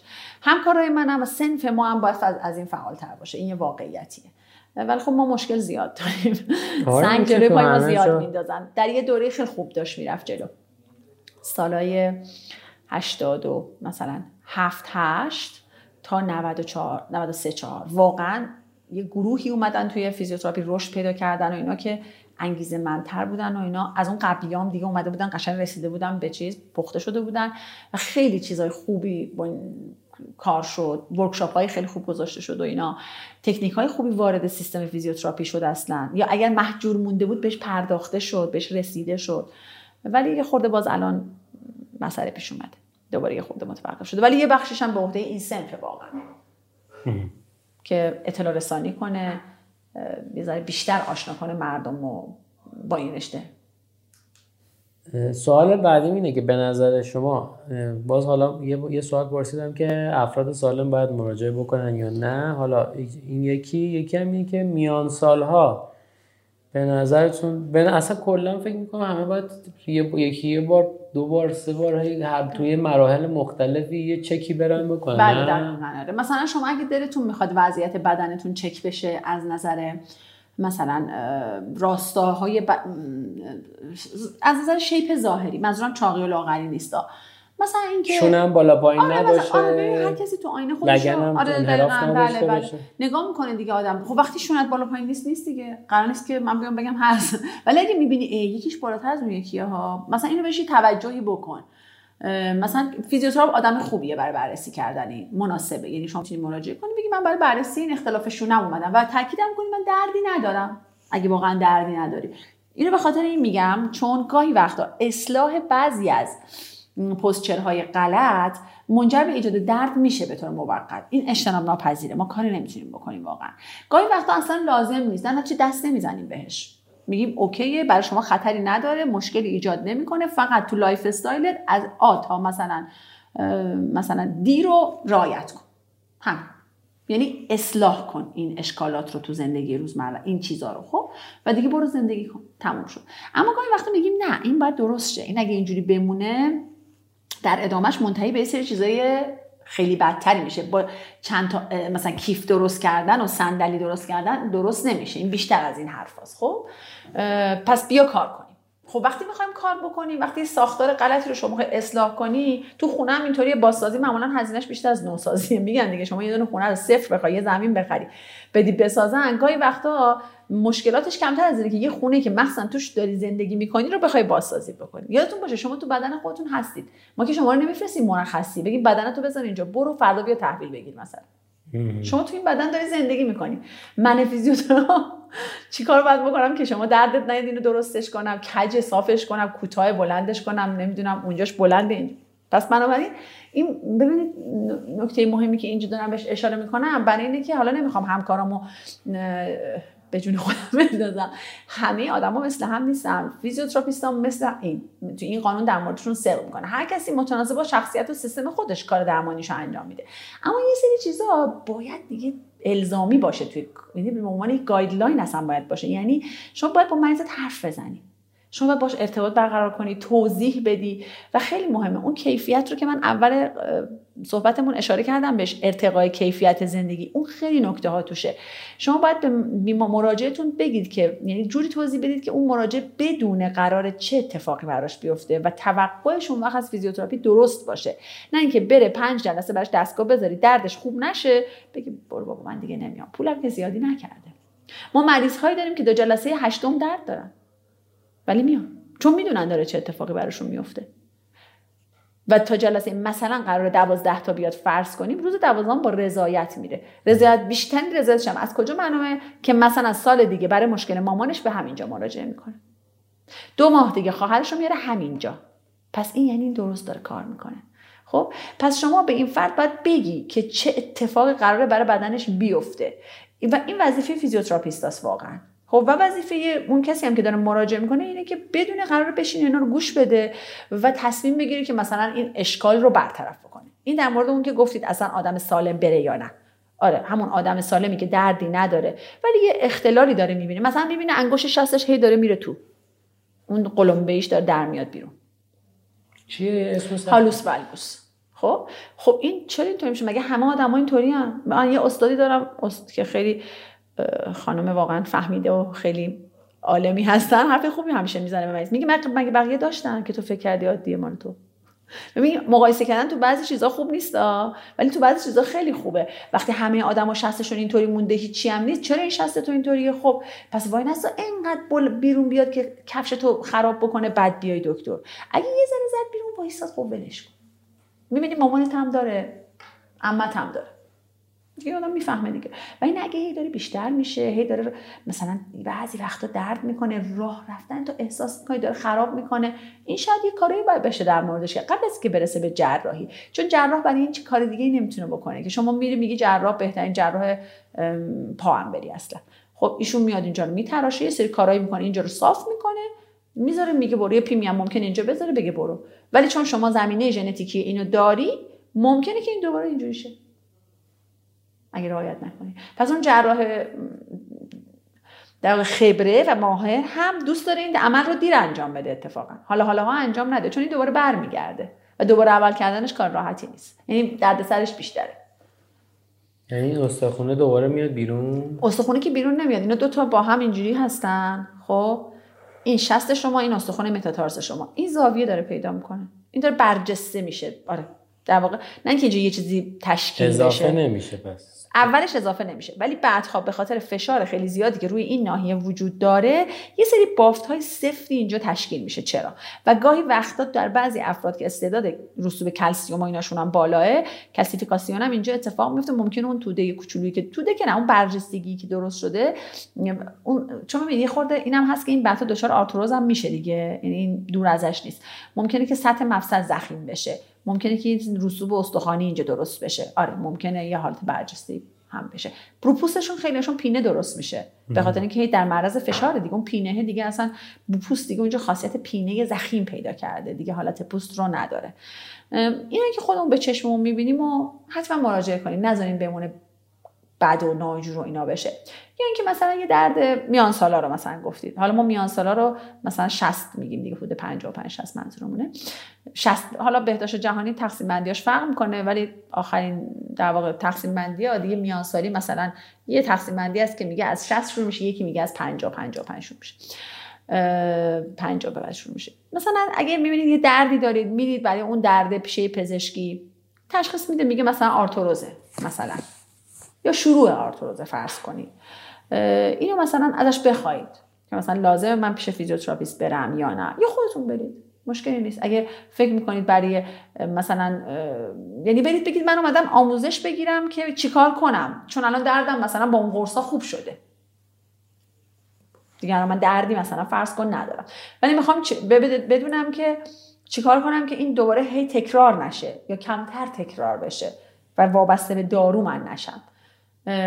میگم یه بخشش الزام teamwork بین پزشک و فیزیوتراپیست. یعنی پزشکا باید مریض رو اولین کسایی هستن که ما ازشون توقع داریم که ارتوپدها و پزشکای عمومی حتی بفرستن پیش فیزیوتراپیست. واسه مدیریت کردن این مشکلاتشون و البته هستن الان ارتوپد هایی که چندین ساله که ما نسخه هایی می‌بینیم که یا یه تخصص دیگه هم هست روماتولوژیست ها کسایی که متخصص روماتولوژی هستن.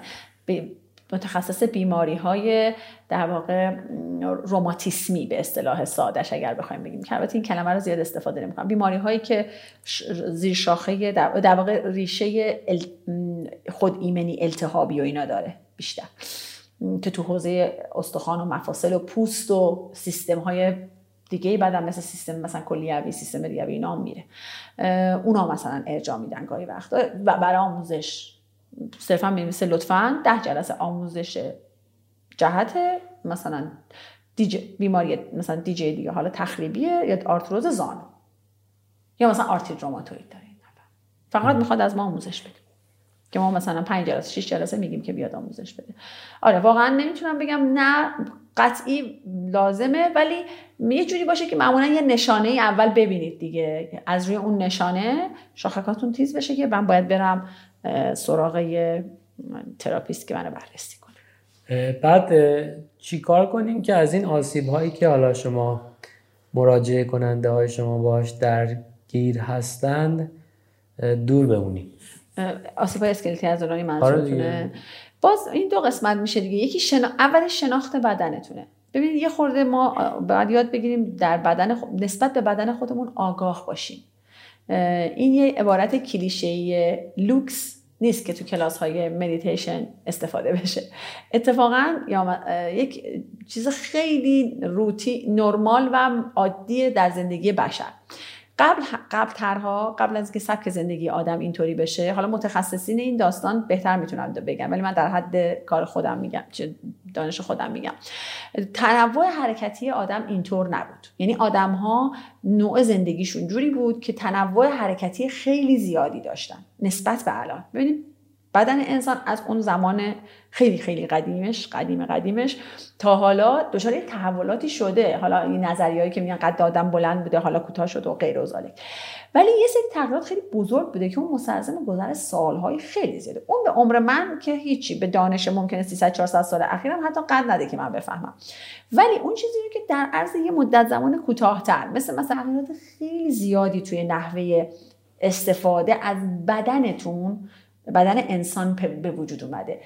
شکل حرکت بدن انسان تغییر کرده. تنوع حرکتی بسیار کم شده. بسیار کم شده. خب وقتی تنوع حرکتی کم میشه و بخش زیادی از مشاغل آدم ها میره و کارهاشون و درگیری هاشون میره تو حوزه ذهن. حالا من نمی‌خوام بگم روحی و اینا ذهن می‌تونم بگم. مغز و ذهنشون میره. خب به طور اتوماتیک یعنی که شما شغلی به وجود میاد به نام برنامه نویسی مثلا. یه آدم نشسته هی داره اینطوری می‌کنه با یه سری عدد و رقم که مثلا هیچ وقت ازش سر در نمیارم. یه سری کد انگار اینا رو با هم جابجا می‌کنه بعد یه دکمه می‌زنه بعد یه کارایی می‌کنه. تمام کاری که این آدم داره می‌کنه اینه. شما مراجعه کننده خب. زیادی دارین از برنامه؟ خیلی. ببین مهندسین آره ببین مهندسین کامپیوتر. حالا آیتی سخت افزار نرم افزار هرچی برنامه نویسا. اینا که کار شبکه و اینترنت و این چیزا می‌کنن. مهندسین برق حسابدارها حسابدارها. کارمندهایی که توی بانک هستن. چون اونا هم کارشون وابسته به این قضیه شده دیگه. اونا هم دیگه. و به خصوص که نشستن. طولانی مدت نشستن. مهندسین و اون افرادی حالا اون اف... مثلا تکنسینا حتی مثلا سرکارگرایی که مثلا انتظار داری یه خود کار بدنی بکنه ولی اون هم حتی یه time های زیادی تو کارگاه ساختمانی میگه من مجبورم سر پا وایسم تا مثلا اون سه تا نفر من مثلا این مسیر رو از آ تا ب سیستمش رو اجرا کنن و من باید ناظر باشه. یعنی من هی باید برم بیام هی اینا رو چک کنم. نمی‌تونم برم خونه بخوابم دوباره بیام که. کار من اونجاست دیگه. اصلا به شما به وضعیت آدم ها در روز وقتی از یه روز به عنوان نمونه می‌خواید متوجه بشید. از دم محل کارتون که راه میافتید تا خونه دارید میرید نگاه کنید. نگاه کنید ببینید اون کارگری که روی اون داربست وایساده چجوری داره جوش میده اون میلن اون نفر راننده تاکسی مثلا چی کار می‌کنه؟ حتی مثلا کسی که دست فروش یه چیزی دستش گرفته داره میفروشه چی کار می‌کنه؟ کارگر شهرداری چجوری داره اون مجرای چیزو تمیز می‌کنه؟ عمدتا داریم می‌بینیم که تکراری شدن پستچرا. یکیش هم ریشش تو همون جزئی کردن کارهاست شاید. چون ما کارهای بزرگ و که مثلا 10 تا کارو که یکی می‌کرد خورد کردیم به, به مثلا 15 قسمت. بعد هر قسمتشو دادیم به یکی. خب این باعث میشه که میزان تنوع حرکتی بدن کم بشه و شما یک کار رو توی یه چیز حالت محدود و بسته انجام بدید وقتی تنوع حرکتی کار میشه دو تا اتفاق میفته. کم میشه دو تا اتفاق میفته. اولا بدن شما مفاصل شما و عضلات شما در تمام اون دامنه های حرکتی که براش طراحی شده نمیره. برای مثلا شونه شما 180 درجه دامنه طراحی شده که این دست بیاد اینجا. چند بار در روز میره اینجا؟ قرار نیست همش بره ها. ولی قرارم نیست مثلا دو بار باید بره دیگه مثلا. یه بار دو بار باید بره که مثلا. خب شما مثلا ببخشید این مثال رو می‌زنم جنسیت زده نشه ها من مخالف این چیزام. ولی چون در واقعا در تماس باش بودم. ما مریضی داشتیم یه خانم معمولی یه خانم مثلا مثل هم خانم سنتی 60 ساله که عادت به رفتن برای پدیکور و مانیکور نداشت. خب؟ یعنی خانمی بود که مثل خیلی خانمای دیگه خودش ناخونش رو می‌گرفت. خب؟ الان شما اطرافتون رو نگاه کنید درصد زیادی از آدم ها دیگر ناخون نمی‌گیرند. آقای موسوی واقعیته. خب؟ ایشون کمردرد گرفته بود. اومد وقتی که کار کردیم خیلی به البته متعاقب کنسر و شیمی درمانی ها این چیزا بوده بماند. وقتی که اون جلسات آخر دو جلسه آخر بود و اینا گفت من الان گفتم چطوری؟ آخه بعد آها یه چیزی هم بگم. فیزیوتراپی معمولا اگر هر جلسه نه درستش اینه. هر دو سه جلسه یه بار یه ارزیابی داره. یعنی اینطوری نیست که ما ده جلسه رو عین هم بریم تا آخر نقطه بذاریم. درستش اینه. من کاری ندارم که توی جاهایی میشه یا نمیشه. شما هر دو یا سه جلسه ما که هر جلسه من خودم ولی معمولش اینطوری که شما هر دو یا سه جلسه یه بار به من میگی خب چطوری؟ مشکل چه تغییری کرده؟ بیشتر شده؟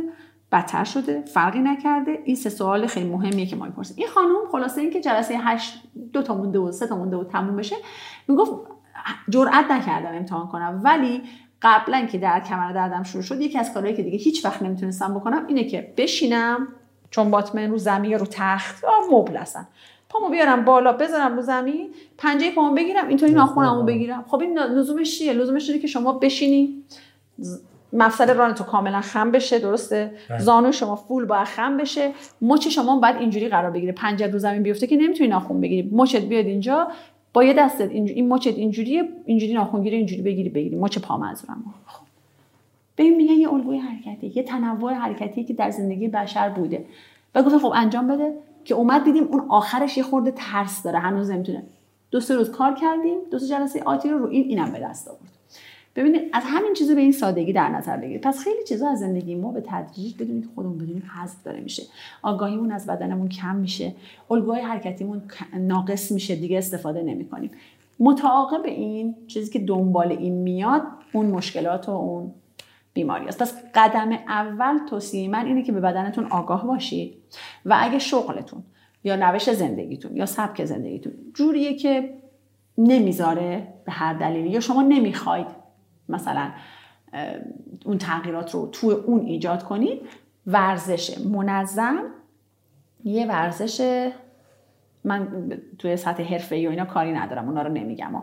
ورزشی که با هدف سلامتی باشه که تمام بدن توش شاملش بشه یا حداقل قسمت زیادی از بدن توش شاملش شامل اون بشه و خیلی هم پرفشار نباشه. خیلی هم شلو اینا نباشه. معمولا ما میگیم دو جلسه در هفته دیگه حد اکثر سه جلسه. باز سازمان های مختلف عددهای مختلف الان گذاشتن. مثلا یه عددی که جدیدن مثلا میگن میگن 150 دقیقه در هفته ورزش برای هر کسی لازم میشه دو تا جلسه یک ساعت و ده دقیقه. یک ساعت و ربی دیگه تقریبا. یک ساعت ده دقیقه یک ساعت حالا یه ساعت رو. سه, سه جلسه 45 دقیقه دیگه خیلی آره حالا مثلا یکی میگه من نمی‌تونم سه روز روز زوج گیرم روز فرد فلان و اینا ما دیگه میگیم ما حالا تو کلینیک بعضی وقتا به التماس میافتیم میگیم هفته یه جلسه. هفته دو جلسه دو, دو بار ورزش رو مثلا. حالا به صورت منظم بالاخره هر چیزی نوسان داره تو زندگی آدم ولی این باشه تو زندگی ما. یا مثلا هیچ کاری نمی‌تونید بکنید یه پیاده روی هفته دو بار برای خودتون در نظر بگیرید. این باعث میشه که اون به اصطلاح اتفاقی که قرار بیفته و شما خبردار نشی ازش به موقع بفهمید. در واقع این یه توصیه اولیه که ما از همه بیشتر می‌کنیم. آگاهی از بدن و وضعیت آگاهی از بدن چطوری اتفاق میفته تو همون ورزش خیلی این اتفاق میفته یعنی یه ورزشی بره که آگاهی از بدن اصلا معمولا هست به خصوص چند تا رشته هست که الان اصلا روی این برنامه روی این تکنیک دارن. یعنی مثلا توی پیلاتس مثلا توی یوگا یوگایی که حرکت هم توشه نه اونی که فقط مدیتیشن و آسانا ها نیست. اینا دارن اصلا اینا. مثلا وقتی تنفس دارن یاد میدن تنفس باید مثلا مگه میشه آدم پیلاتس کنه؟ تنفس جانبی بلد نباشه. مثلا ما مثلا دیگه مبتدی ترین شاگرد کلاس پیلاتس اینو می‌دونه. رفته توی کلاسی ثبت نام کرده. خیلی هم رشته ارزونیه دیگه. دیگه شما بودی مظلوم واقع شده. میره ثبت نام می‌کنه میره وای میسته اونجا پشت مربی. مربی روز اول دستاتون رو بذارید طرفین ریه‌تون ریه‌تون رو به طرفین باز کنید. دستت درد نکنه. یعنی واقعا اگه این درست انجام بده یه راه زیادی رو رفتی. برای اینکه تنفس شکمی رو داری به مریض برمیگردونی. تنفس جانبی حالا دیافراگماتیک هم بعدش داره برمیگرده به مریض. یکی از مشکلات مردم ما تو شهرهای بزرگ امروزه متمرکز شدن تنفس توی بخشهای فوقانی ری است یکی دیگه از دلایلی که قبل از جلسمون ازم پرسیدی اسپاسمای شدید عضلات گردن و یکیش علتشه. عمق تنفس کم شده. وقتی عمق تنفس کم بشه بیاد به سطوح بالا پایین هضم نمیشه هستا. ولی عمق سطوح بالا منظورتون لوب های بله لوب های بالای ریه. ریه ما چند تا بخش داره. بخش فوقانی بالای بالاش میره پشت دنده های بالایی. همین اینجا تر قوتتون رو لمس بکنید پایین تر پشتش یه دنده است. پایین ترش هم دنده ها از جناقتون هستن. نصفه بالایی جناقتون. یه خوردم حتی کمتر. اونجا رو اگه بخوایم در نظر بگیریم اونجا باید تا, یه اندازه ای از حجم ریه رو تعمین بکنی. یه اندازه از تنفس مربوط به اونه. وقتی شما تنفس های عمیق شکمی جانبی نداشته باشی بجز اینکه احجام ریویت کوچیک میشه و بجز اینکه حجم اکسیژنی که می‌گیری کم میشه که اون تخصص من نیست اتفاق دیگه که میفته لوبای فوقانی دارن زیادی از حد چیز می‌کنن دیگه. خب لوبای فوقانی وقتی کار می‌کنن نتیجهش چی میشه؟ ما یه سری عضلات اصلی تنفس داریم یه سری عضلات کمک تنفسی داریم. عضلات کمک تنفسی اونایی که از گردن و اینا مهره های پشت و گردن و اینا میان بس میشن رو دنده ها خب اینا یه سرشون به گردن و سر یه سرشون روی دنده هاست. وظیفه اصلی اینا تنفس نیست. تنفس کار دومشونه. کار اولشون حرکات گردن و سر و ایناست. خب وقتی این وظیفه از یه حد بیشتری به اینا تحمیل میشه اینا دچار مشکل میشن. دچار اووریوز میشن زیاده کاری اضافه کاری. کوتاهی پیدا می‌کنن سفتی پیدا می‌کنن و عوارض بعدی. یکی از کارهایی که ورزش می‌کنه همین آگاهی بدن آگاهی به بدن اینطوری نیست من بشنم خب الان من می‌خوام آگاه بشم. خیلی خوبه که اونایی که دنبال مدیتیشن و اینا هستن. اون که دیگه اصلا ایدئال ما صحبتی رو نداریم. مثل اونایی که یوگا می‌کنن یا مدیتیشن های دیگه. ولی راه راحت ترش همین چیزه. شما وقتی داری توی یه محل محلی پیاده روی می‌کنی اگه به بدنت آگاه نباشی می‌خوری زمین. این قاعده است. این یه چیز ناخودآگاهه. شما نمی‌خواد راجبش آگاه باشی. اولش ممکنه آگاهانه مجبور کنی خودتو به دستش بیاری برای بعضی از افرادی که اینو از دست میدن. مثلا کسی که جراحی زانو می‌کنه جراحی مفصل رگن ران می‌کنه. خب ما توی یه فازی از فیزیوتراپی و توان بخشیش باید اینا رو حرکتشون روی راه رفتنشون کار کنیم. آگاهی حرکتشون رو زیاد کنیم. اینا رو ببریم روی فرایندهایی که تعادلشون رو اصلاح کنیم. مکانیزم های محافظتی افتادن و اینا رو تو اینا فعال کنیم. چون رفته از بین میره. یعنی نه که کامل ولی میره تو لایه های پایین دیگه دچار فراموشی میشه. افتادن یعنی چی؟ مثلا شما وقتی که بدونی که بدونی وقتی روی لبه یه جدولی داری راه میری خب, خب. اونجا یه سری از حواس شما داره کار آها. می‌کنه که اجازه نمیده که شما به راحتی سقوط کنی دیگه. یعنی تعادل شما رو حفظ می‌کنه. این یکی. یکی دیگه وقتی که یه ضربه یه طرفی به شما وارد میشه شما تا حد بستگی به اون ضربه داره. که زیاد نباشه زیاد باشه که خب هر کسی میفته تا یه حدی باید بتونی خودتو برگردونی به اون حالت متعادل. این نیاز به یه تعادل حس های مربوط به اون. یکی تعادل خیلی خوب هست یکی دیگه هم یه حس مهمی تو بدن ما و مفاصل ما وجود داره به نام حس عمقی. Proprioception سنس یه سری گیرنده و پایانه های عصبی هستن. مثل این گیرنده های زیادی که تو بدنمون هستن گیرنده های لمس فشار اینا همه گیرندن دیگه ریسپتورن. پیغامو می‌گیرن میدن به مغز مغز پاسخ میده. اینا هم گیرندن این گیرنده ها گیرنده هایی که تو مفاصل ما تو ربات های ما تو تاندورامون خیلی زیادن. مخصوصا تو ربات های عالمه از اینا ما داریم. توی اون به اصطلاح ربات هایی که دور مفاصل هستن. یعنی اینا رو ما اگر که به کارشون نگیریم اینا, اینا یادشون میره اینا یه سریاشون که ناخودآگاه همش دائم دارن ارسال پیام میدن هیچ خب مسلما یه بخشش هم مربوط میشه به نوع حرکت ما دیگه. اینکه چقدر اونا رو وارد فضایی کنیم که بهش آماده باشن. بهش به اصطلاح تحریک بدیم اون تحریک بشه پیام بفرسته. درست شد؟ توی یه سری از ضایعات مثلا مثل پارگی ربات صلیبی یکی از ربات های خیلی مهم زانو که پر از گیرنده های حس عمقیه اصطلاحا میگن مغز متفکر زانو و تو ربات هستن.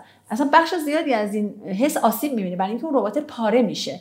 وقتی اون ربات پاره میشه دیگه ارسال در واقع تحریک اون حس خیلی افت می‌کنه و میاد پایین دیگه. وقتی که باز بازسازی میشه اون ربات و فیزیوتراپ داره باز توانی می‌کنه توی یه فاز دیگه شروع می‌کنه به برگردوندن حس عمقی. حالا وظیفه این گیرنده ها چی بود؟ گفتم یه سری پیام ها رو از وضعیت بدن شما می‌گیرن. یعنی چی؟ یعنی اینکه شما الان مچ شما خمه انگشت من این شکلی قرار گرفته سرم کجاست زانوم یه پام روی پام افتاده تمام این الگوی بدن من. این مخابره میشه به مغز. حسای دیگه هم هست ولی یکی از مهماش اینه به خصوص تو مفاصل. و مغز بر اساس نیاز اون لحظه فرد پیغام صادر می‌کنه که کدوم عضله ها منقبض بشن کدوم ها شل بشن. کی چی کار کنه؟ خب؟ این یه سیستم processing دائمه. خب؟ وقتی شما گیرنده های ارسالیت ضعیف باشن پیغامی به بالا نره چطوری پیام صادر کنه به پایین؟ بنابراین وقتی یه کسی یه ضایعه‌ای داره مچش میپیچه دچار پیچ خوردگی مچ میشه با grade درجه دو مثلا شما فرض کن. حالا گچ هم براش فرض کنیم که می‌گیرن بعد تموم میشه دورش سه هفته میاد میاد چیز می‌کنه میاد فیزیوتراپی. خب این آدم بعد از اینکه یه مقدار مراحل فیزیوتراپیش رو طی کرد نسبت به اون آدمی که پیچ خوردگی مچ پا نداشته احتمال افتادنش خیلی بیشتره. افتادن منظورم افتادن در اثر لیس خوردن و پیچ خوردن مچ پا. اصلا احتمالی که خودش دوباره منجر به پیچ خوردگی مجدد میشه. چون پیامبراش یه خود دچار مشکل شدن دیگه. باید روی این کار بشه اضافه تر بهش feedback داده بشه پیام داده بشه تمرین بدی. این حس رو میشه تمرین داد. که الان حالا تو دنیای مثلا علوم جدید همین فیزیوتراپی و بیومکانیک و این چیزا حالا با یه نگاه های نورولوژی و عصب شناسی اینجور چیزا بخوای در نظر بگیری motor control بهش میگن. اینو خیلی زیاد روش کار می‌کنن. خیلی تو دنیای جدید خیلی روش کار می‌کنن. روی دیدگاه هایی که بر اساس motor control کار می‌کنه. که شما حس عمقی رو تقویتش کنید توی یه سری ورزشکارهای حرفه‌ای بعضی رشته های خاص مثل مثلا ژیمناستیک و اینا اینا خیلی حس عمقی خیلی پیشرفته ای دارن. به جز حسای دیگهشون که حالا چیزه. این باید توشون خیلی پیشرفته باشه. این این قسمت بدن در اثر بیتحرکی خیلی آسیب می‌بینه. بدونی که ما بدونیم. شما ده ساعت ساکن وقتی بشینی تنوع ارسال پیام ها به مغز شما کاهش پیدا می‌کنه. در نتیجه تنوع ارسال پاسخ خام کاهش پیدا می‌کنه. درش در معرض آسیب قرار می‌گیره. مثل یه آدمی که مثل یه سربازی که فرق سرباز عادی با اون تکاورا. چیه؟ اونا انگار همیشه آماده هم واسه واکنش دادن. سرعت واکنش اونها به حوادث بسیار سریعتر از سرعت واکنش یه آدم یه سرباز عادیه تازه تو همون هیته سربازی من دارم میگم آدم عادی که اصلا هیچی.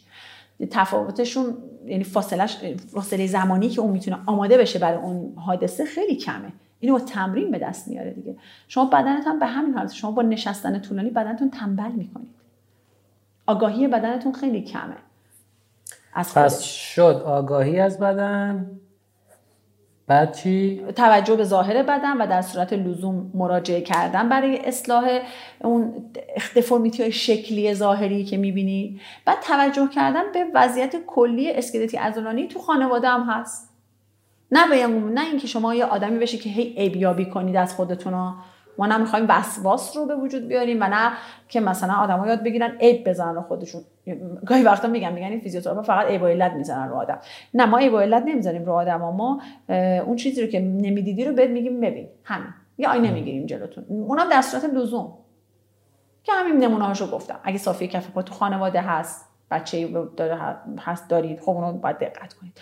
اگه مثلا تو سابقه خانوادگیتون بیماری های التهابی هست بیماری های روماتیسمی روماتولوژی التهابی.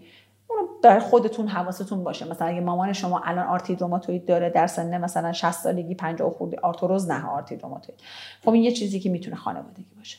پس مثلا حواستون به اون به اون تابلو کلینیکی و سلامتی خانوادهتون حواستون باشه. یعنی بدونید چه خبره؟ پدر دیابت داره؟ خب پس منم از کره مریخ که نیومدم. ممکنه دیابت داشته ممکنه نداشته باشه. ولی خب حواسم باشه. و سومیش هم شد حرکت؟ فعالیت و فعالیت؟ و ورزش. یعنی این یه توصیه همیشگیه. یعنی ما واقعا برای اینکه گاهی وقتا به بعد بر... ببخشید وسط ورزش هم خیلی یا این شکلی که مثلا فکر می‌کنه که مثلا میگه که من چقدر باید ورزش کنم؟ مثلا یه ماه باید ورزش کنم سه ماه باید ورزش کنم پنج ماه باید ورزش کنم. ولی ورزش هم مثل خوراک دیگه. یعنی شما مدام مثل اینه که دقیقا. آدم باید با یک فیزیوتراپ چک بکنه یا با یک دکتر چک بکنه وضعیت سلامتشو. اینم مثل یک چیزی تکرار پذیره درسته دقیقاً. ببینید من اون تنوع حرکتی رو برای این توضیح دادم.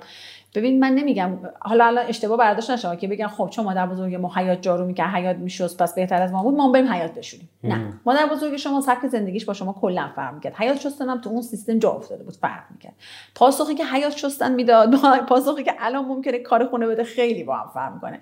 شما مثلا در روز انقدر میشینی تو اتوبان تو ترافیک همت قرار می‌گیری بعد می‌خوای اصلش هم بری حیات بشوری. خب نمیشه. خب بنابراین ما باید یاد بگیریم که برای زندگی جدیدمون یه چارت جدیدی طراحی جدول جدیدی طراحی کنیم مثلا یه نگاه جدیدی داشته باشیم با الهام از چیزای مثبتی که اون گذشته داشتن. خب ما که می‌دونیم تنوع حرکتیمون کم شده ما که می‌دونیم جارو با برقی می‌کشیم ماشین ظرفشویی داریم لباس ظرفشویی داریم کارمون هم که نشستنه. ما که همه اینا رو می‌دونیم می‌دونیم من وقت باقی موندم واسه حرکت چقدره. خب بنابراین با زمین سابیدن و گردگیری کردن و مثلا کمد تمیز کردن کارهای اینجوری که میگم خانمای خوب چون یکی از قشرهای بزرگی ماشون در ارتباطیم خانمایی که کار خونه می‌کنن همش. وسواسای چون نمی‌دونم واقعا این عبارت کلی بی مدرکیه دارم میگم یا واقعیت حالا اینو تجربی در نظر بگیرید. خانمای ایرانی خیلی کار خونه می‌کنن.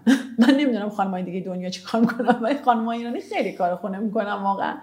گاهی وقتا حتی زیادی از حد. من خودم حتی به عنوان یه خانم هممون دو شغله ایم دیگه. کار بیرون می‌کنیم کار خونه هم می‌کنیم.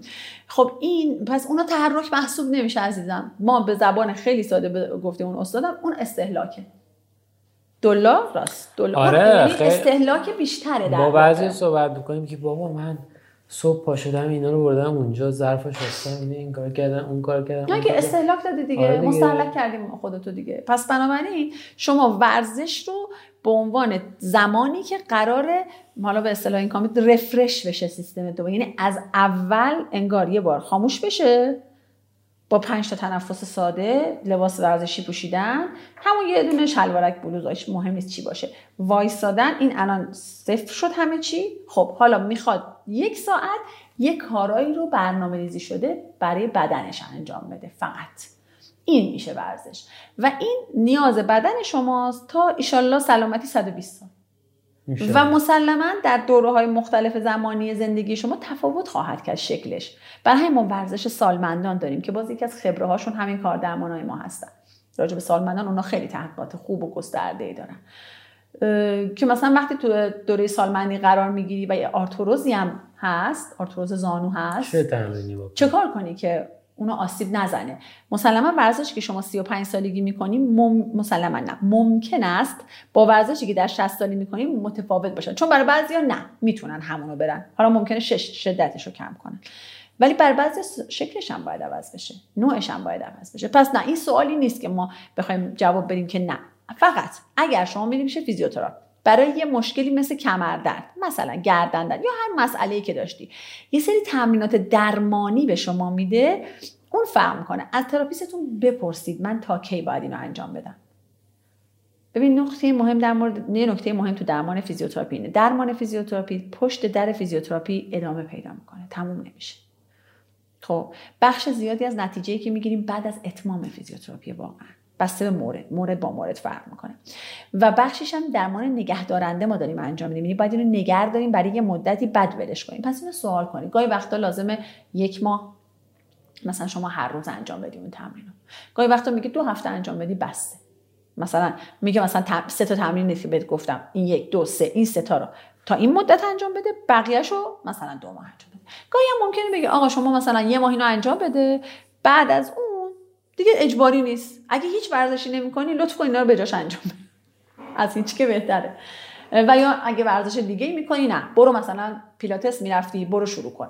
مثلا بدنسازی با دستگاه می‌رفتی برو با در نظر گرفتن این نکات شروع کن مثلا.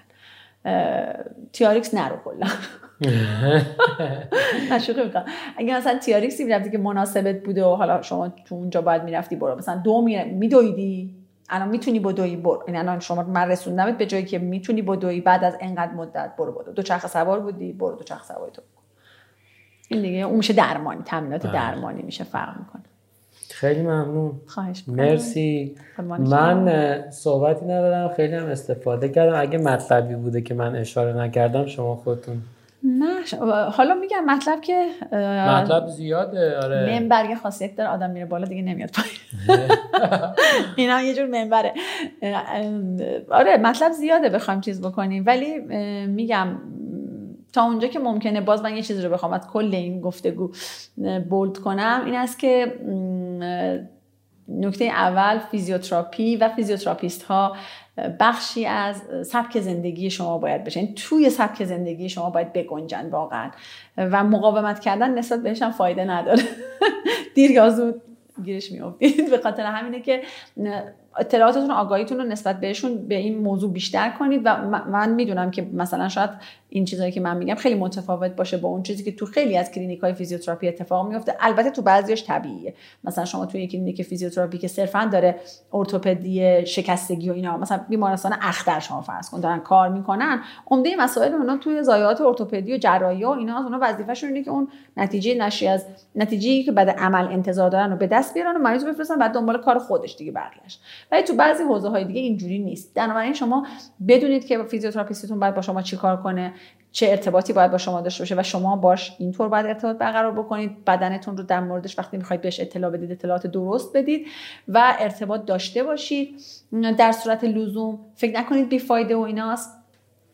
که مثلا چند تا دستگاه بذارن و اینا. اون دستگاه ها اینو بگم چون جا مونده کلا دستگاه ها در فیزیوتراپی در خوشبینانه ترین حالت و بهترین حالت یه بخشی از درمان رو شامل میشه. من نمی‌خوام عدد بگم چون واقعا تو بعضی از موارد 20 درصد بیشتر نیست ولی تو بعضی از موارد تا 70 80 درصد 70 درصد رو شامل میشه. ولی به هیچ عنوان به تنهایی به تنهایی کافی نیست. اینو در نظر بگیرید وقتی میرید به کلینیک های فیزیوتراپی مراجعه می‌کنید. و نکته بعدی نسبت به بدنتون آگاه باشید حواستون به بدنتون و الگوهای حرکتیتون باشه و ورزش از ملزومات زندگی فعلیه. بله. نمیشه نداشته باشید واقعا همینطور. امیدوارم که یه روز این اتفاق بیفته که همه ورزش بکنن. آره واقعا.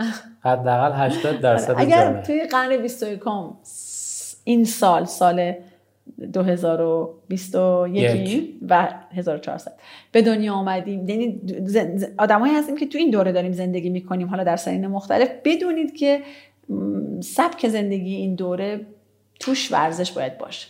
بله. اینکه در گذشته بوده یا نبوده یا چجوری بوده اون رو ما کاری بهش فعلا نداریم. به امید خدا. انشالله مرسی. ممنون, از لطفتون. ممنون ممنون. خیلی ممنون از شما مخاطباتون.